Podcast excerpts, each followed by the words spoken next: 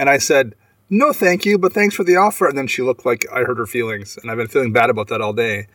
But, you know, that's also super gross to take a drink from some little kid's juice box.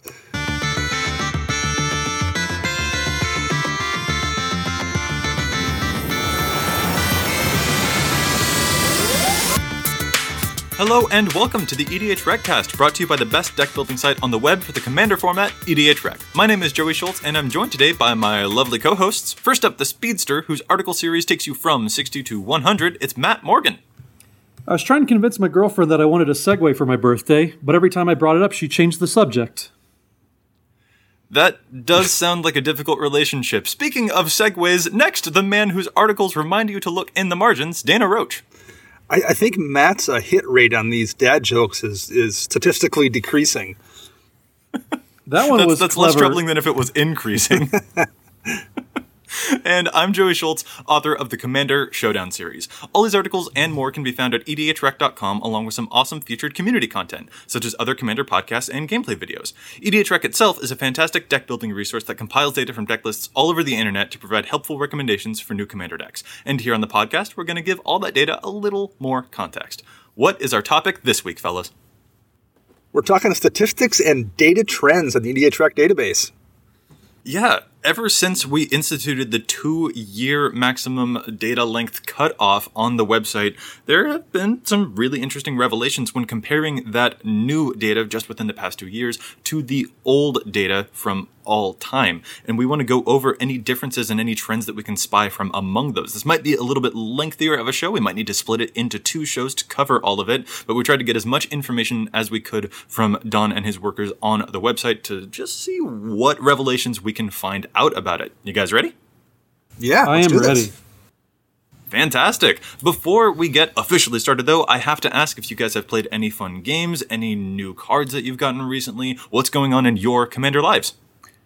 I played more games of Commander this past weekend than I have probably since Kansas City. Uh, so my best friend Andrew Cummings, fellow EDH Rec writer, he came to town for the weekend, and all we did, pretty much Thursday, Friday, not Saturday, but Sunday again, was play Commander, and it was awesome. I do love it when you can have those types of weekends where it's just games, games, games the entire time. Those are definitely the best. Any special highlights? Um, Aria Flame is nuts, guys. So I played a hour and a half game where I sat down. Th- so the the the game didn't get off to a very good start because we sat down. Everybody started flipping over their commanders in the pod. There was a Nekusar deck, there was a Tasigur deck, and there was a Tatyova deck. And I'm like, this is not going to go well. That's going to be long, yeah. and so, well, yeah. So I, I pulled out my Niv Mizzet deck because I, I even said like I have no decks that can keep up in power level if this is what we're doing. So this is what I kind of have to play to play.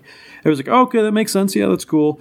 Um, I found out very quickly though that nobody was playing the the typical uh, Tatyova deck, for example. It was it was good, but it wasn't overpowered. It, it, the Nekusar deck was good, but it wasn't crazy wheels all over the place. And the Tasigur deck, it had a combo in there, but the player wasn't the most dedicated to any given strategy. So all the decks were all over the place. Um, so it, it was nice not having that type of game. Uh, we still played a very interesting game. It was back and forth, but Aria Flame cleaned house, everybody, and it was so fun. And that's the really fun enchantment, the red enchantment that gives your opponents life, which is Yes. crazy. But then as you play more spells, it accumulates counters and then it deals damage equal to those. That's something that I've been using in my feather deck as a sort of storm-ish win condition as well, since she accumulates all of those spells. I can see it doing a ton of work in a Niv Mizzet deck with all Oh, yeah. of those cantrip spells too. Yeah, so it, it, it everybody had a chance to play all sorts of games. It was it was very interactive. There was a lot of removal. Uh, at one point in time, somebody tried to overload a rift, which I tried to counter, which he tried to counter back, which I then tried to counter again with. So then somebody else, the Nekusar player, got involved and he tried to negate my counter spell, which I force of willed, and then he goodness. then he in turn flipped up a willbender to win the counter war, and it was so ridiculous. Um, I ended up winning that game because I finally drew into my the Isochron Scepter combo where I get to untap all my permanents and cast spells with uh, dramatic reversal and Aria Flame out. So that was kind of fun. But it was it was a very very fun game. Lots of action. Uh, there there were so many plays where everybody just kind of looked at the table like, what what is going on? Uh, but it was it was a ton of fun. But I met some really cool people. We uh, we checked out a new shop here in Colorado Springs. That was really fun too. Um, it was just a, a great weekend with just crazy fun games. That's really awesome. I can't remember the last time that I've seen a stack stacked that high. That sounds like a crazy interaction. I, I think I think the stack ended up being seven effects deep, and it was just counter spells. Craziness. Dana, any fun stuff on your end to report? I did have one interesting game last night. Um, I was playing my Vela deck, and I don't remember who the fourth opponent was, but one of them was Angry Omnath, and one of them was a uh, Riku of Two Reflections deck. And the fourth person got eliminated, so it's down to three of us. And I ate, I think, three different overloaded Vandal Blasts over the course of the game in an artifact deck. So I, w- I just got hammered multiple times. And it came down to the end where the Omnath player dropped an Avenger of Zendikar and then did like, you know, land, land, land, like had like three or four different lands fall triggers that turn to make the, you know, 14 tokens in play into like four fours or five fives, but didn't have a haste enabler. Passed a turn to Riku player who copied the Avenger of Zendikar or cloned it and then managed to do like three or four or five landfall triggers. So I'm sitting there staring at both of these two like disgusting board states, and I'm definitely I, literally had nothing in play at that time, and like one card in hand, and I'm already counting my board wipes. I'm like, okay, my board wipes are all gone; they're in my graveyard. I'm like, well, I just I clearly can't win this game, and I top decked Rite of Replication Jeez. with with angry Omnath out. So so if I kick her, and I, and I had ex- literally I had exactly nine mana because I had lost all my mana rocks, I had lost my like artifact lands. I had literally exactly enough mana to kick Rider Rep onto Omnath. Oh, and then he legend rules himself out, and then all of the elementals leaving deal damage. and they each see each other. Oh, you're So rude. so it winds up being six times five, so thirty triggers at thirty life apiece. bro. That's So I get to just kill them both. nasty. And I and I did say I'm like, here's what I have. I can kick it and I can kill you guys. If you would like, I can just say I did that, and you guys can play it out and see what happens. And they're both like, no, no, that's fine. You just killed us. Um, I mean, I would like to see what happens in the Avenger of Zendikar off, but Right? Yeah. I'm also happy with the Rite of Replication win because that card is really And it, man. The, it the doors that that definitely felt like it was like a it felt like a undeserved win completely. But am I like you know? Hey, I'll take it. That's really crazy stuff. All right, let's get into our main topic. We are examining trends between the old data, the data that we had accumulated from all time on EDHREC, versus the new data ever since we instigated a cutoff just to measure decks that have been put into databases online over the past two years. We wanted to put this into place just so that we could start measuring in case any of the, you know, old data that we had back when Commander was still, you know, becoming a thing, in case any of that was dragging down some of the numbers and not really keeping up with the current Commander zeitgeist, as it were. You know, in case we had a whole bunch of stuff about people playing certain cards that weren't as popular anymore, or commanders that are no longer in their heyday, things like that. We just wanted to try and measure any of those and keep the website a bit more current. So, in this particular episode, we should be able to examine hopefully some of the following stuff here. First of all, we'll just talk about the total number of decks that we have in the database now. We'd also like to talk about the most popular commanders of all time and which had the biggest popularity jumps. We also want to talk about the most popular creatures of all time and any shifts in their popularity, plus any shifts in popular themes and popular tribes. Hopefully, should be pretty enlightening. Let's get started with the total number of overall decks in the database and what things look like now. Matt, do you want to let us know what the numbers now look like when we're looking at the entire website as a whole? Yes. So total in in all commander decks that we had before the cutoff, there were 363,613 decks.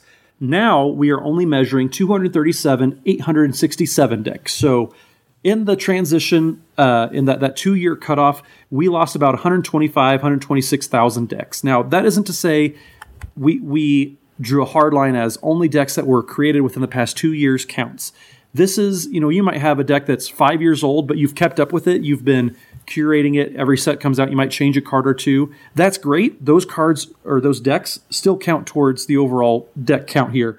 What we did is we found all these decks that are, you know, older than two years old that haven't been changed in two years. Uh, that that was what we tried to do is people that put a list online and it hasn't changed. Say you bought a pre-con, you changed a couple cards.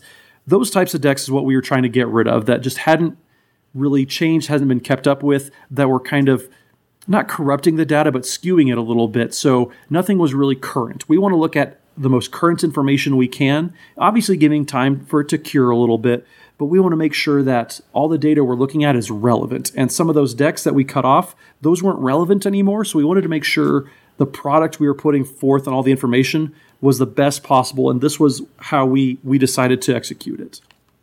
Right, great point to make there. If you're someone like Dana and you put your decks onto a deck building website back in the year 1900 or something, but you routinely update them within the past couple of weeks, we're still pulling that because they've been tinkered with within the past two years. So data, uh, excuse me, Dana, all of your decks are still getting data onto EDHREC. I, I hope that that is soothing for you to hear, even though you put them back on there about a century ago. Um, back then, Joey, we had to etch them onto stone tablets. I'll have you know. I think what Joey's so, trying to say actually is all my decks that I don't update because I just don't update my decks, those are all gone.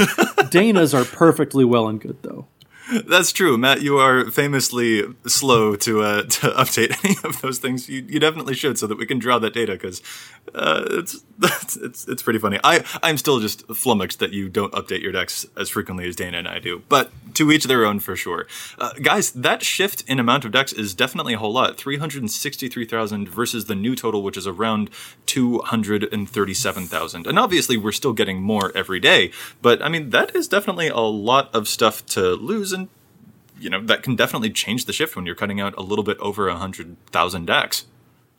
Yeah, I mean you're you're losing bulk data, but I think you're probably also losing more bad data than good data. I would guess just by virtue of the decks being unchanged. You're looking at probably abandoned decks or some decks that were like created as rough drafts or never finished, that kind of thing. So I think mm-hmm. you're definitely purging more more poor data than you are losing valuable data. It's it's quality yeah. over quantity is is yeah, what Dana's sure. trying to say.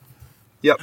And that's just it. What we're in the business of for this website is trying to provide the best quality recommendations on each of these commanders' web pages rather than just saying, here's as much information as we can find. We would like it to be representative of what people are currently doing. So let's move on now to the most popular commanders and shifts that we've seen there. We're just looking at the top five commanders, what they used to be before the cutoff, and what they are now. Dana, do you want to walk us through them?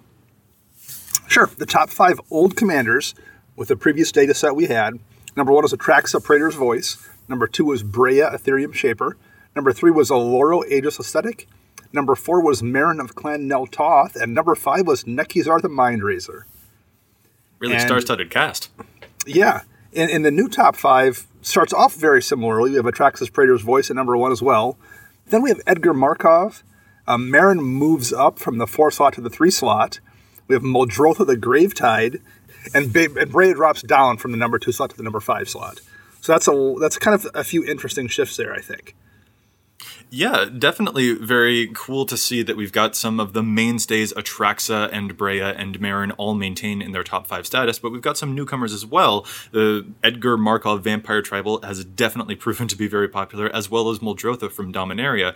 We did lose out on Nekusar and Oloro. They both shifted down. They're obviously still very super popular commanders, uh, Nekusar and Oloro, but they just moved out of the top five contention. Um, why do you guys think that Edgar Markov and Muldrotha, you know, forced their way into the top five? I mean, I just don't know if when I saw them, I would have expected them to be this popular to make it into the top five. But now that we've cut off some of the old data, we're seeing that these are very current, very hip decks, as as it were.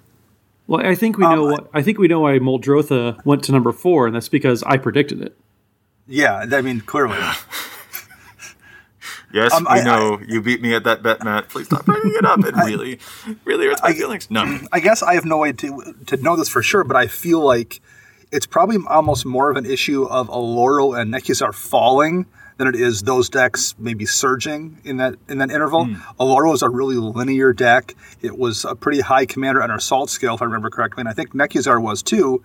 So they're not commanders people like playing against necessarily, and they're also ones that maybe don't lend themselves to an interesting experience when you're the pilot. So That's, I think they, yeah. they were flashy early on and they caught some attention and got a lot of decks built. And I would bet a lot of those decks then got abandoned for those reasons. I don't. I think you can make that argument against Edgar Markov too, which jumps out of nowhere to sure. number two. Uh, just having an Edgar Markov deck for so long, like it was fun. Uh, but it, the, the games weren't exactly unique by any means. Uh, you played a lot of low cost vampires and, you know, went on the aggro route. Um, I do. But Edgar's also a couple years newer than Oloro and Nekusar, Yeah. so they maybe hasn't had a chance to kind of experience that that boredom factor. Yeah. So maybe if we you know refresh this data in two years, we'll see Edgar has dropped off. I think that might Well, be. yeah, that's that's that's just it. Like instituting a shift with the two years, that does mean that we're going to actually watch a phenomena that was a little bit more difficult to measure beforehand. But I do think that we're reaching that point where people are indeed evolving their decks and shifting them away. It used to be the case, at least this was my experience. Uh, it used to be the case that we would build a deck and never change it. But now we do actually have like we'll change one deck to another to another rather than just having you know a solid core of these. There are still some maybe pet decks that we always like to keep, but we are willing to be a bit more flexible with our commander decks and move them into new commanders as well. And I do think that that's something that we're able to illustrate now that we're doing that two year cutoff on the website. Yeah, for sure. And I think you also get new things like the other one that jumps out at me is Breya that dropped from number two to number five. Well, in that interval as well, we just got a new uh, couple red blue artifact commander. So maybe people that were playing that Breya deck and didn't like the four color mana base or just didn't like the fact that there were a lot of Breya decks out there, maybe that turned into a Saheeli deck or that turned into a Brudiclad deck.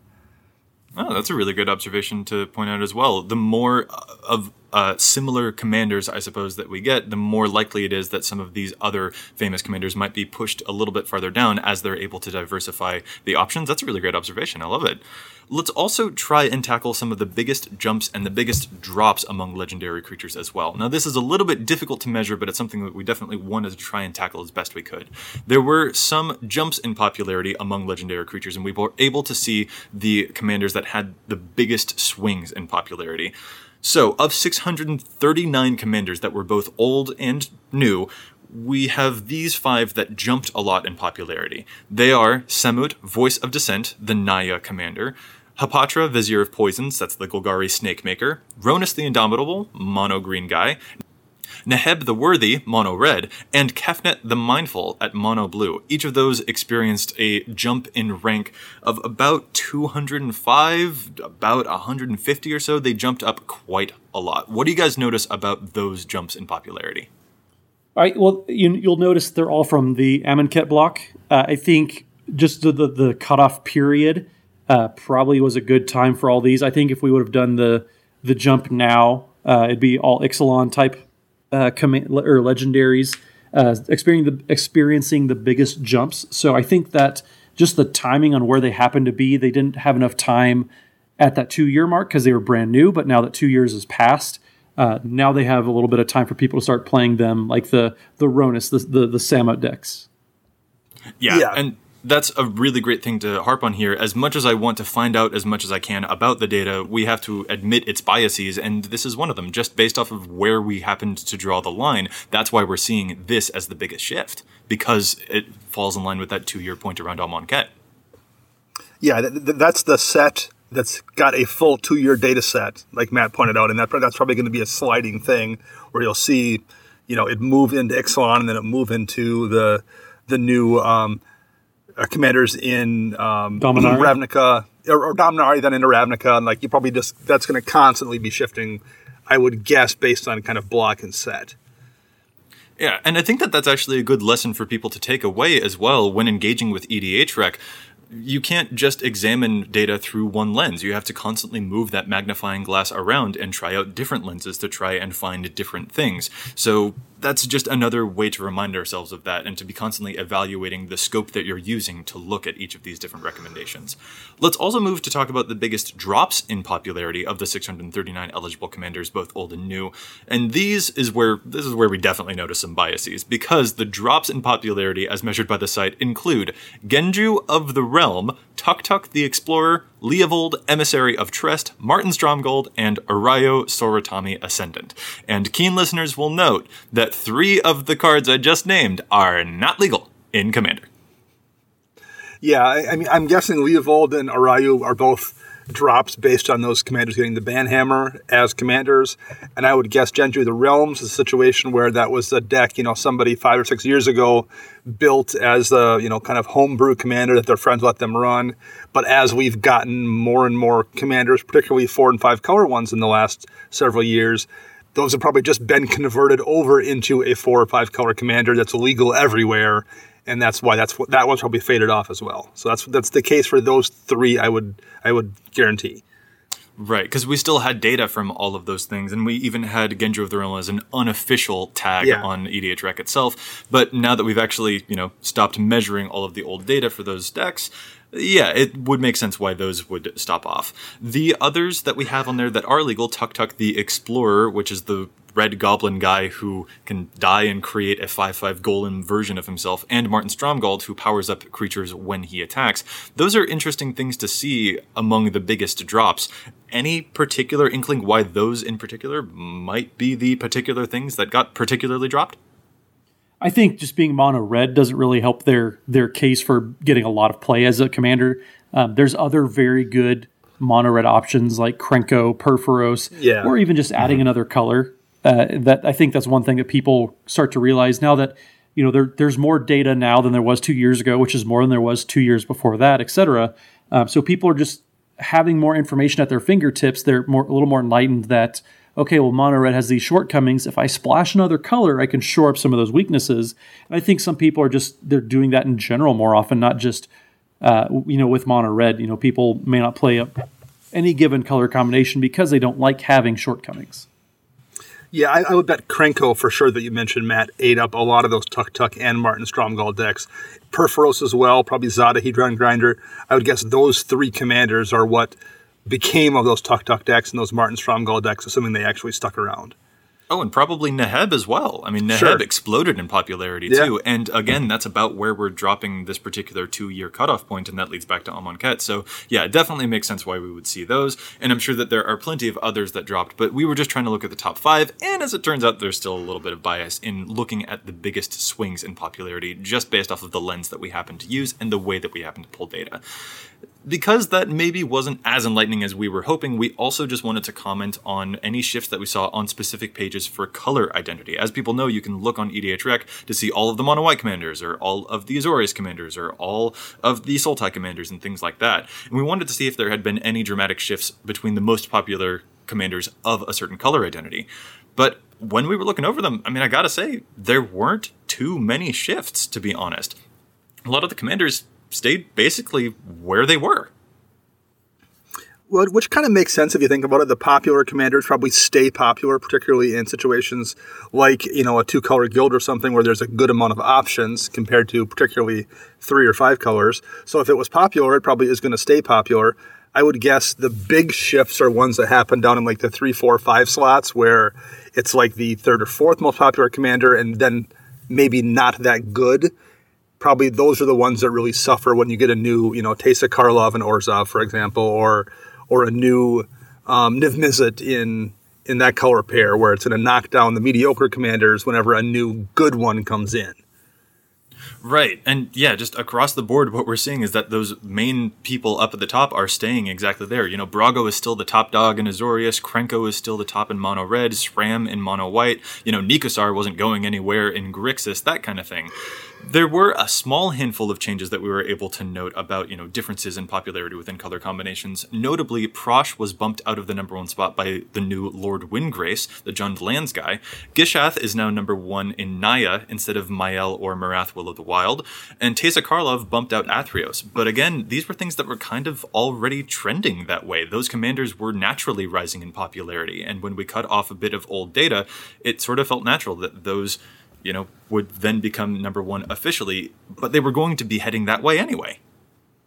So, in, in they're all those three commanders you just mentioned, Windgrace, um, Gishath, and Teysa Karlov, we did a whole show talking about Teysa Karlov. We, you know, talked quite a bit about Windgrace when that was released. Those are all three commanders that are genuinely interesting and and exciting, and they were ones that had every, you know, people like us, our curiosity was piked. So I feel like that makes sense for the other people out there had also been excited by those commanders and, and kind of converted decks to them or built brand new decks. Did you say piked? I said piked He instead did. of peaked. As I said it, I was like, I just sound like a dummy. My my curiosity is really piked by that comment there, Dana. That's pretty funny. It's a regional dialect, Joey. Don't make fun of my people.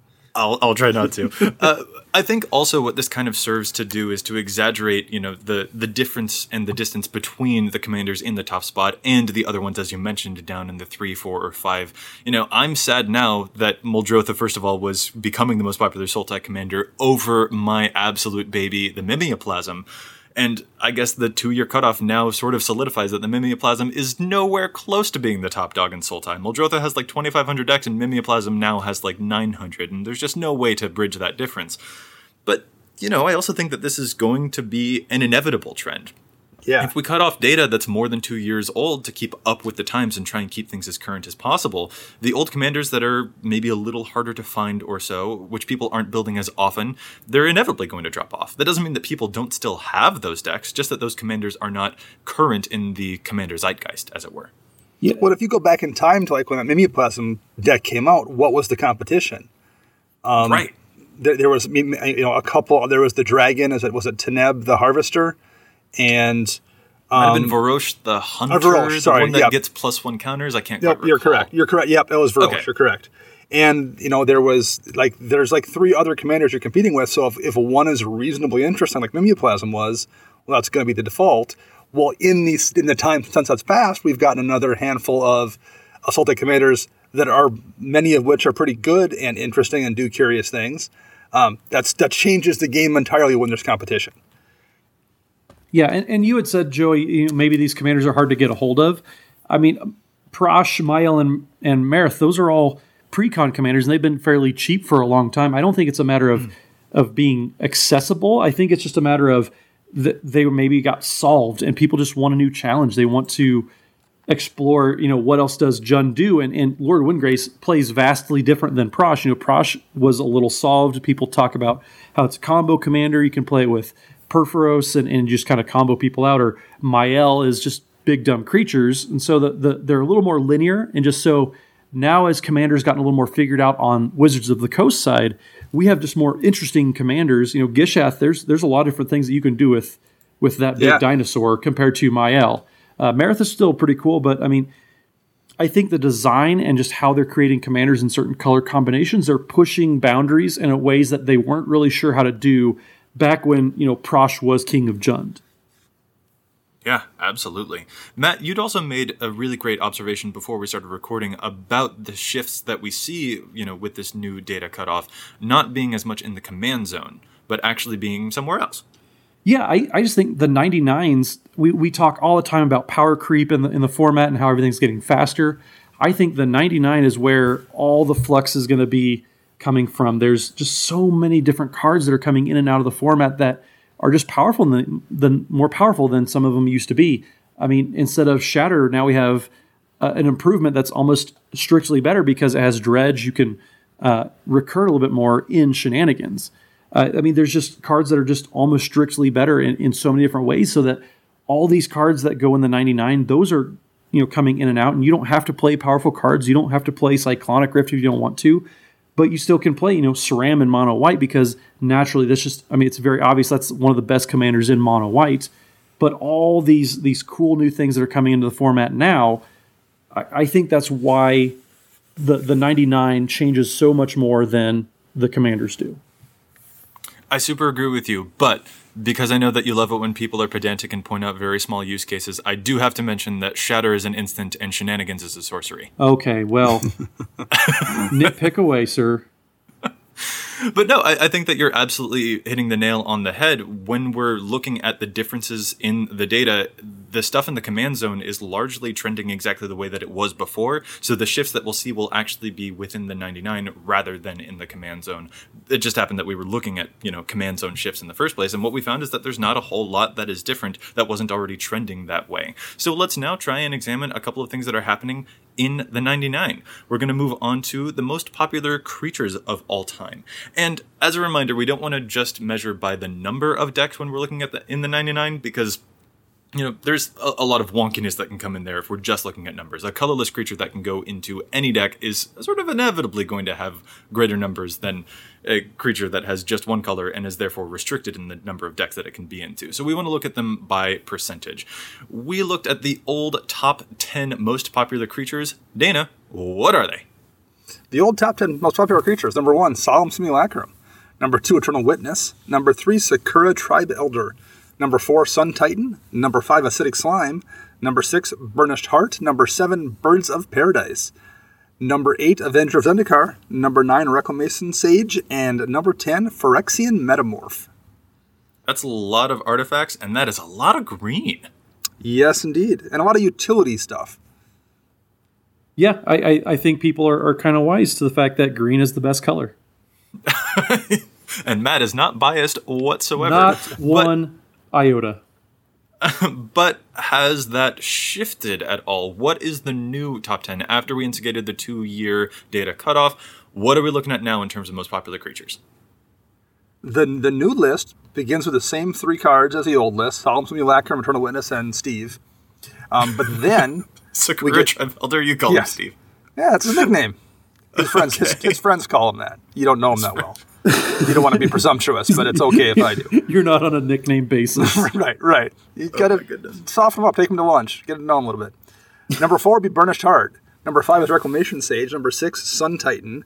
And Burnished Hart, rex Sage, and Sun Titan all shifted. Hart moved up two slots, rex Sage moved up four spots, and Sun Titan moved down two spots. Then we have Acidic Slime, which moved down two spots. Llanowar elf, which is new to the list. Birds of Paradise at 9, which moved down two spots. And Elvish Mystic, which is also new to the list, at number 10. People like their mana, man. They like their mana dorks for sure, and there's still a lot of green in there.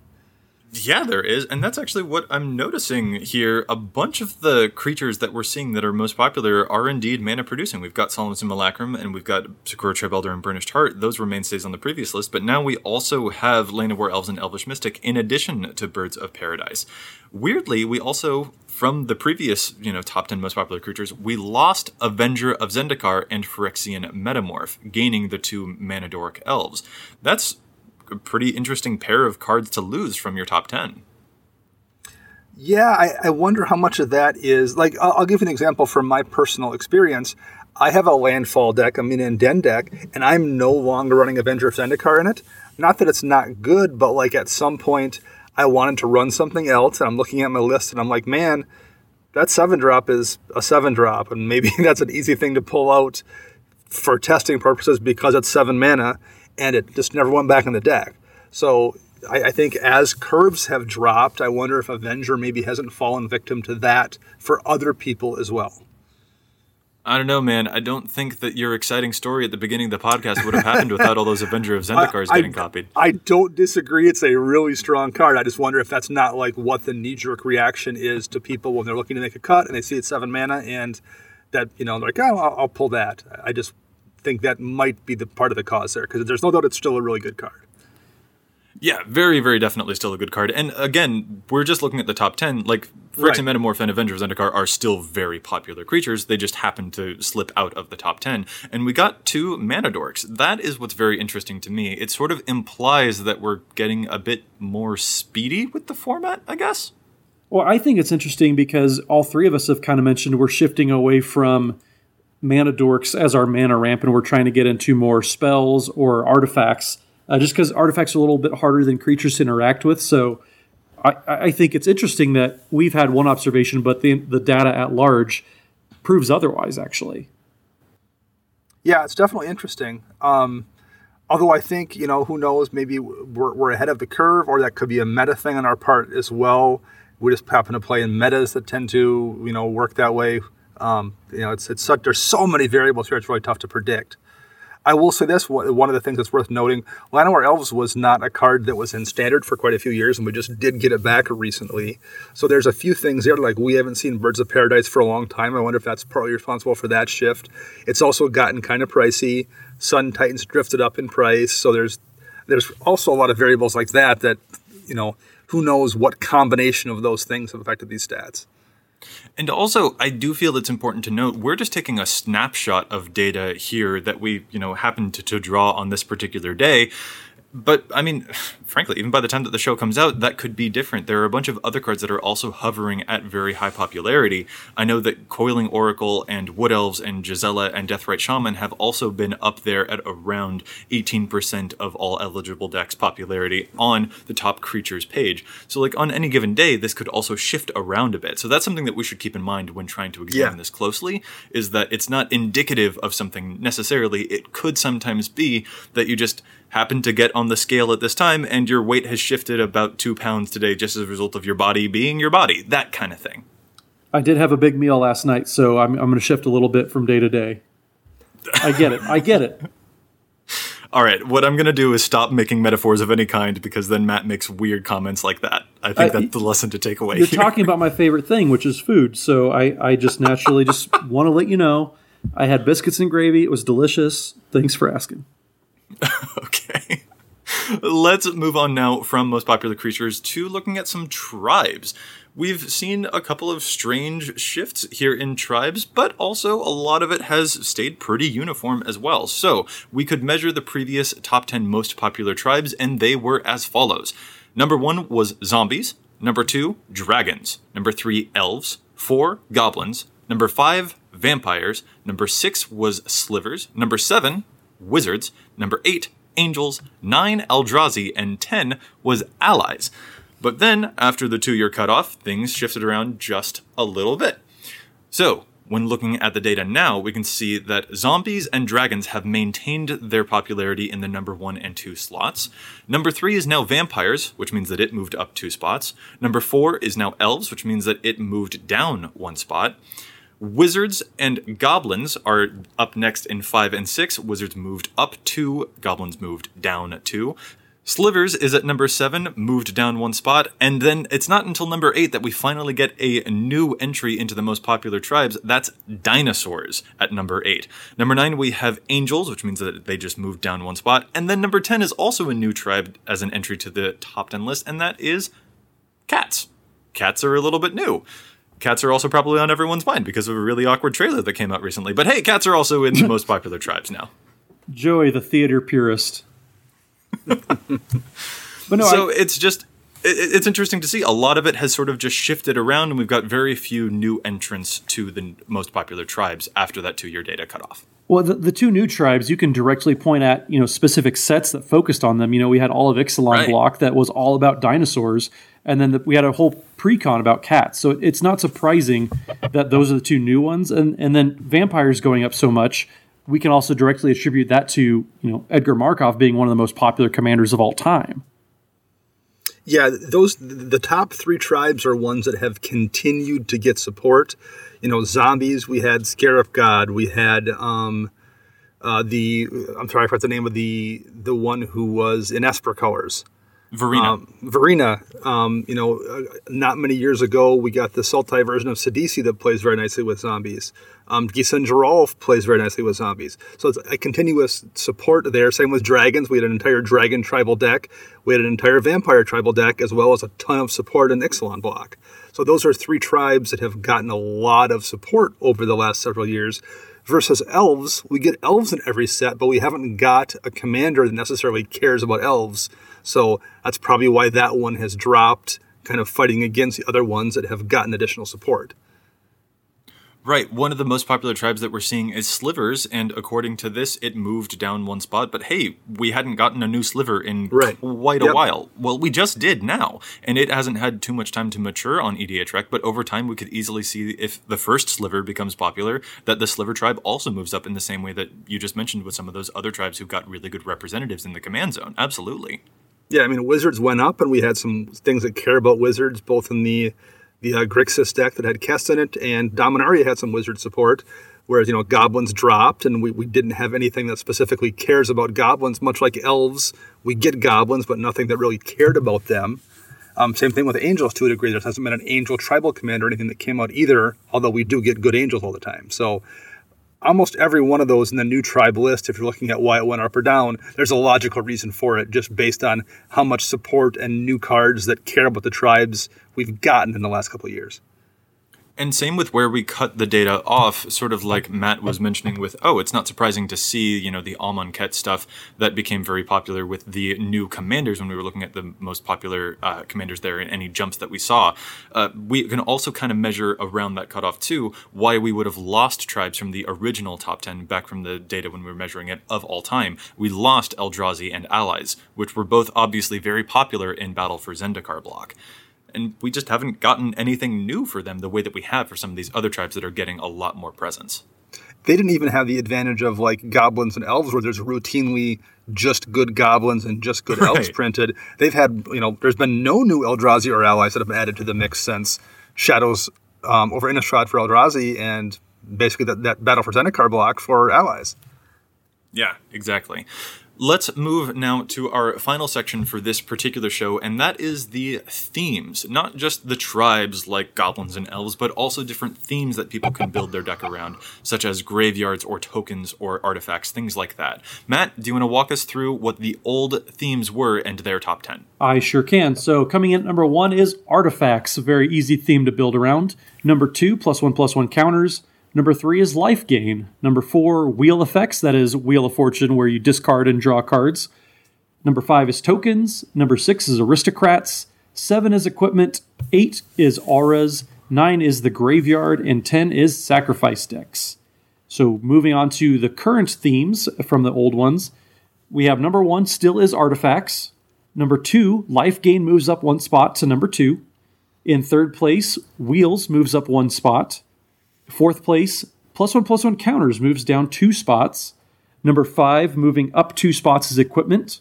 Number six still is aristocrats decks. Number seven, moving down two spots is tokens. Number eight, moving up two spots is sacrifice decks. Moving down one spot is auras at number nine. And up to 10, a brand new one is lands coming in to finish off the list. Yeah, basically the same top nine but in a slightly different order. We lost Graveyard, which, let's be real, is frankly kind of similar to the Sacrifice or Aristocrats ish type of themes as well, and we gained lands. This is a pretty common theme that we're seeing when we're measuring all of this old data, you know, old tribes or the most popular top 10 creatures. We're seeing that the top seven or the top nine of these stays the same, and then we get a couple of new entrants near the bottom of the list. In this case, lands. Yeah, and, and if you look at the number one um, theme in both categories is artifacts, you know, talking about things that have had a recent support like we did for tribes. Well, you know, Ixalan block is, or excuse me, Kaladesh block is just a couple years back that had heavy artifact support, as well as some commanders that cared about artifacts. We got Breya, who we mentioned a couple years ago, that's very artifact heavy. And we mentioned the competition for Breya in the Saheeli deck last year that was very artifact heavy. So it's a theme that's had continuous support to bring both new decks in and to keep old decks refreshed.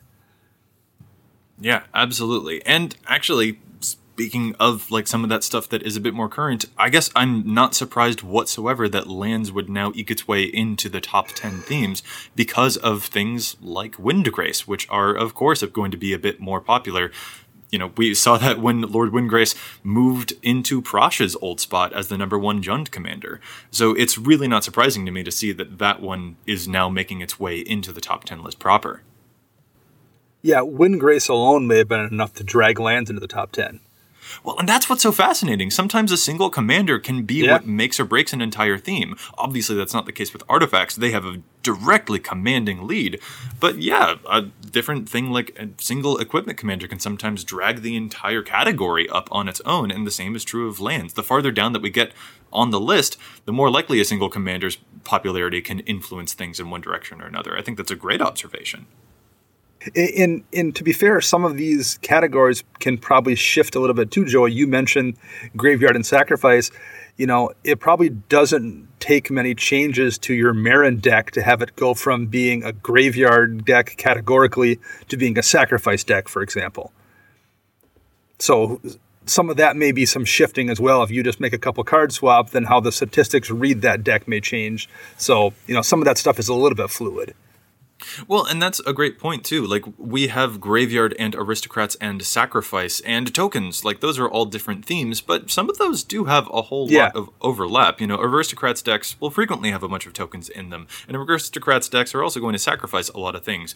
We have to draw some type of lines to try and measure decks to give good categories to those to make them, you know, feel correct to show that you know, yeah, this is you know the type of stuff that you usually Yep. see in a deck that themes itself this way. But yeah, there's also some overlap here that could crowd the top 10 list. That definitely makes sense as well. Alrighty, really interesting stuff. But as a reminder, this was just probably the part one. We're nearing up on an hour of recording or so, and we don't want to take, you know, two or three hours for this one episode. We've got a lot of different data reports. So if we didn't touch on one particular topic, hopefully it's because we're actually going to be tackling it on our next episode. We've also got reports for things like the average number of colors in a deck and if there have been any changes there in color distribution, changes in guild popularity, or changes in card type distribution, things like that that we will get to, but on a future episode. For now, we've got to get to wrapping up this show, which means it's time to challenge some statistics. There's a lot of statistics here on EDH Rec, but we don't always agree with all of them. Sometimes we think that cards are seeing too much play, sometimes we think they're seeing too little play, so we'd like to challenge those stats now.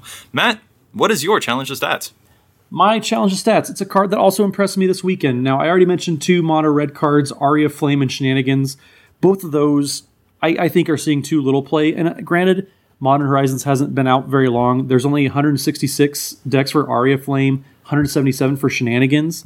I think they do a lot of very good things, but one in my Kykar deck, especially, I was very impressed with, and it's not currently showing up on the list at all for Kykar, um, but it is Fists of Flame.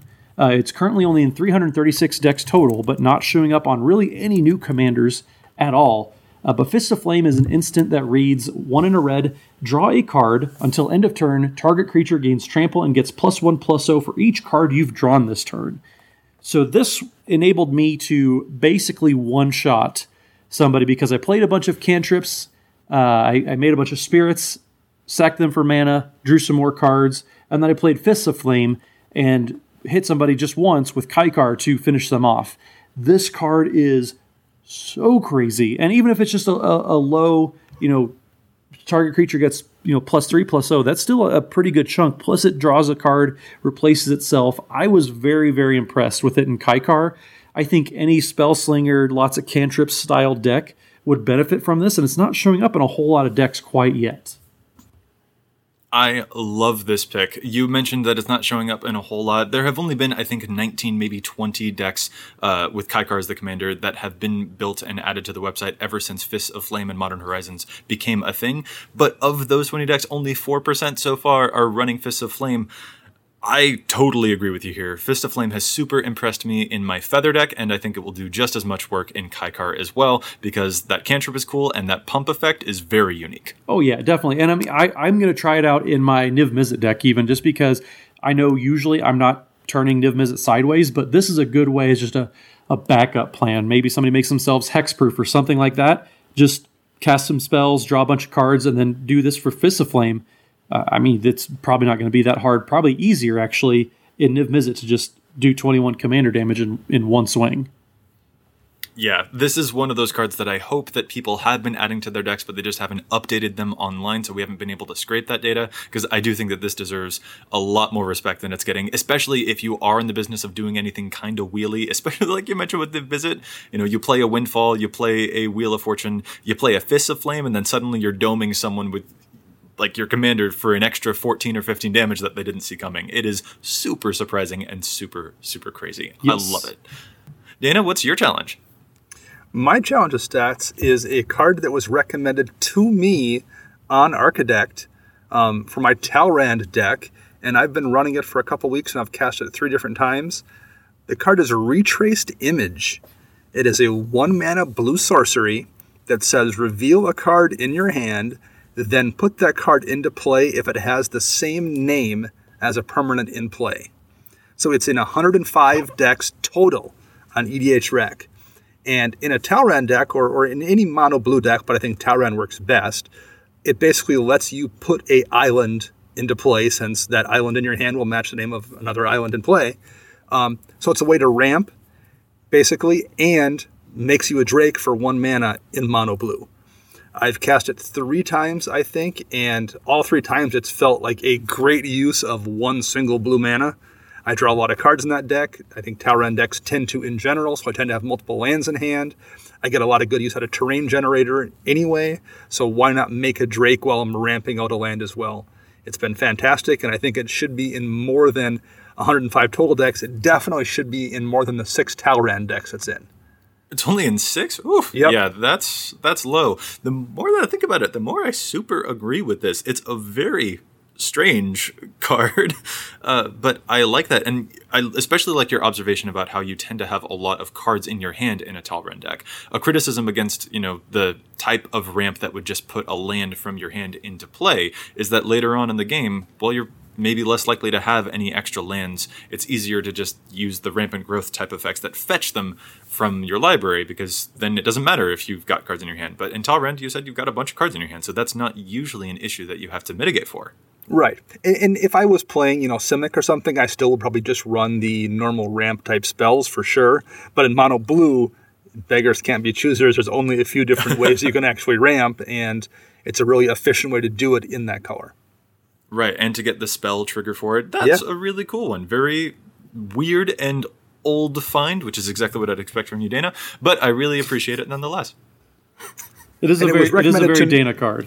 And it was recommended to me by the user Who's Crazy on Archidekt in my Talrand deck, so I tried it out and have been just delighted with it since then. So thank you very much, Who's Crazy. Who's crazy? Dana's crazy. Exactly. Dana.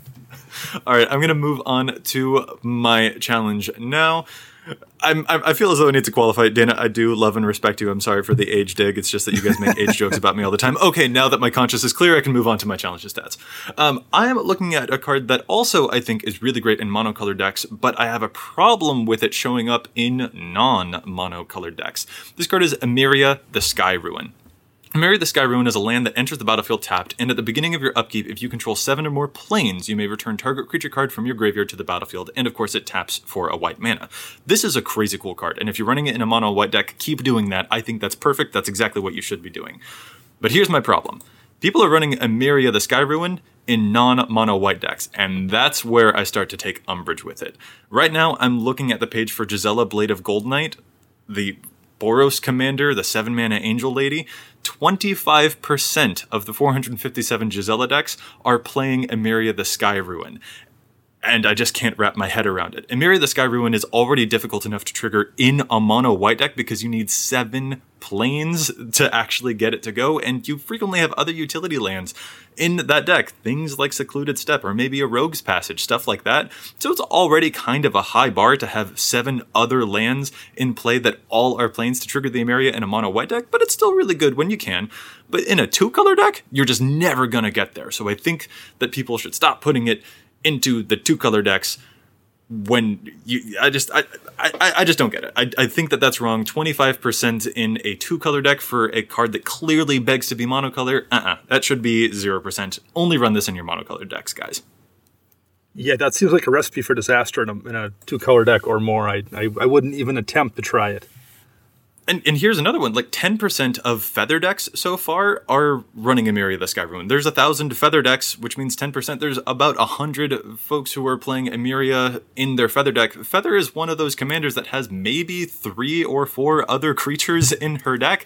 I just don't think that it belongs there. I think that the tempo loss that you're getting there and the fact that it doesn't fix your colors when you're in a two color deck is just gonna be a lot more damage than it's worth. I just don't think that you're gonna get that seven or more plains help, es- like especially because there's very few cards like uh, Sacred Foundry that can help out being multiple card types, being multiple land types, a plains and a mountain, for example. So I just think that people should focus a bit more on the monocolor for a card like Emeria, and don't put it into the two color decks. Even though it's a really cool effect, it's just so much more difficult to actually proc.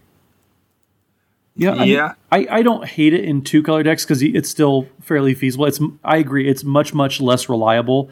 Um, but I have seen people play it in three color decks, and that's where I definitely get on, on board with your argument. I mean, I've sometimes had problems with it in a in a mono white deck. There's been instances before where you know I've I've drawn it or something and looked down and I'm like, oh, I have four plains in play and three utility lands. I'm still four turns away from having enough plains to use this.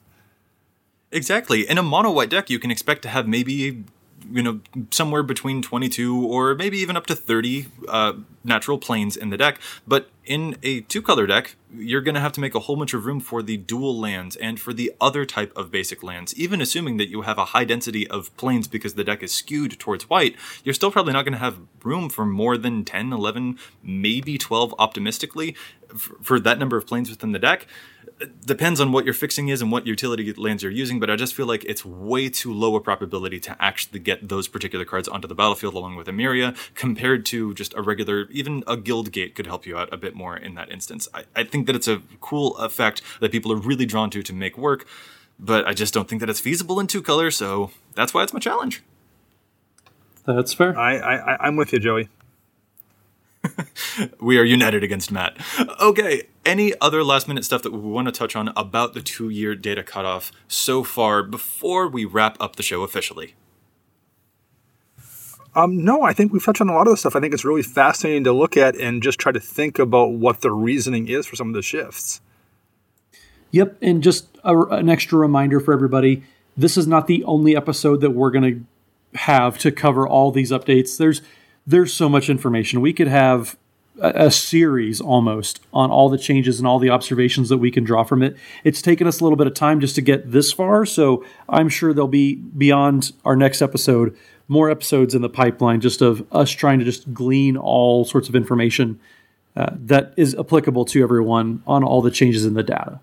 Um, Matt, I think it's I think it's Pikeline. Pikeline, excuse me. was your interest piked? Oh my goodness. On that note, we're going to call this episode to a close. I'd like to thank my co host so much for joining me. And if any of our listeners would like to get in touch with us, where can they find you all? Matt?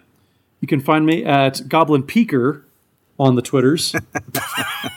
um, or at Mathimus55, M A T H I M U S 55.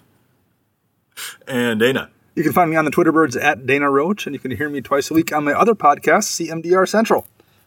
And I'm Joey Schultz. You can find me at Joseph M. Schultz on Twitter. Special thanks to our editor for the show, Ken Peddle, also known as Kenish Norn. You can follow him on Twitter at Loader. That's L O A D 3 R. You can follow EDH Rec and the podcast on Facebook and Twitter, and you can contact us at edhrecast at gmail.com. Plus, you can find us on iTunes, and if you do, please consider leaving us a review to help other folks find the podcast as well. This cast is posted every week on EDH Rec's community content spotlight section, where we feature as many other content creators as we can, from Command Zone to Commander's Brew to Commander Versus, not to mention new articles published every day by our own fantastic team of writers. We'll be back at you next week with more data and insights, but until then, remember EDH wreck your deck before you wreck your deck.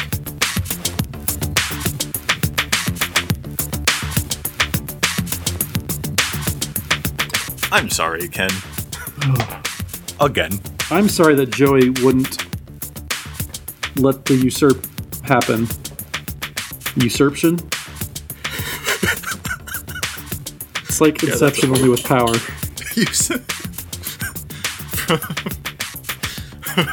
from visionary director Christopher Nolan. The mind who brought you Inception comes a brand new, thrilling, full length feature film, Usurption. It's gonna get Leo his second Oscar. Smash cut to me. Matt, that's not a word. Yes, it is! If it's a word in the dream, it's a word for real. You can't make me. Uh. What's up, dog? Not much. What's up with you? Come, coming to. Uh, oh, you too, Dana.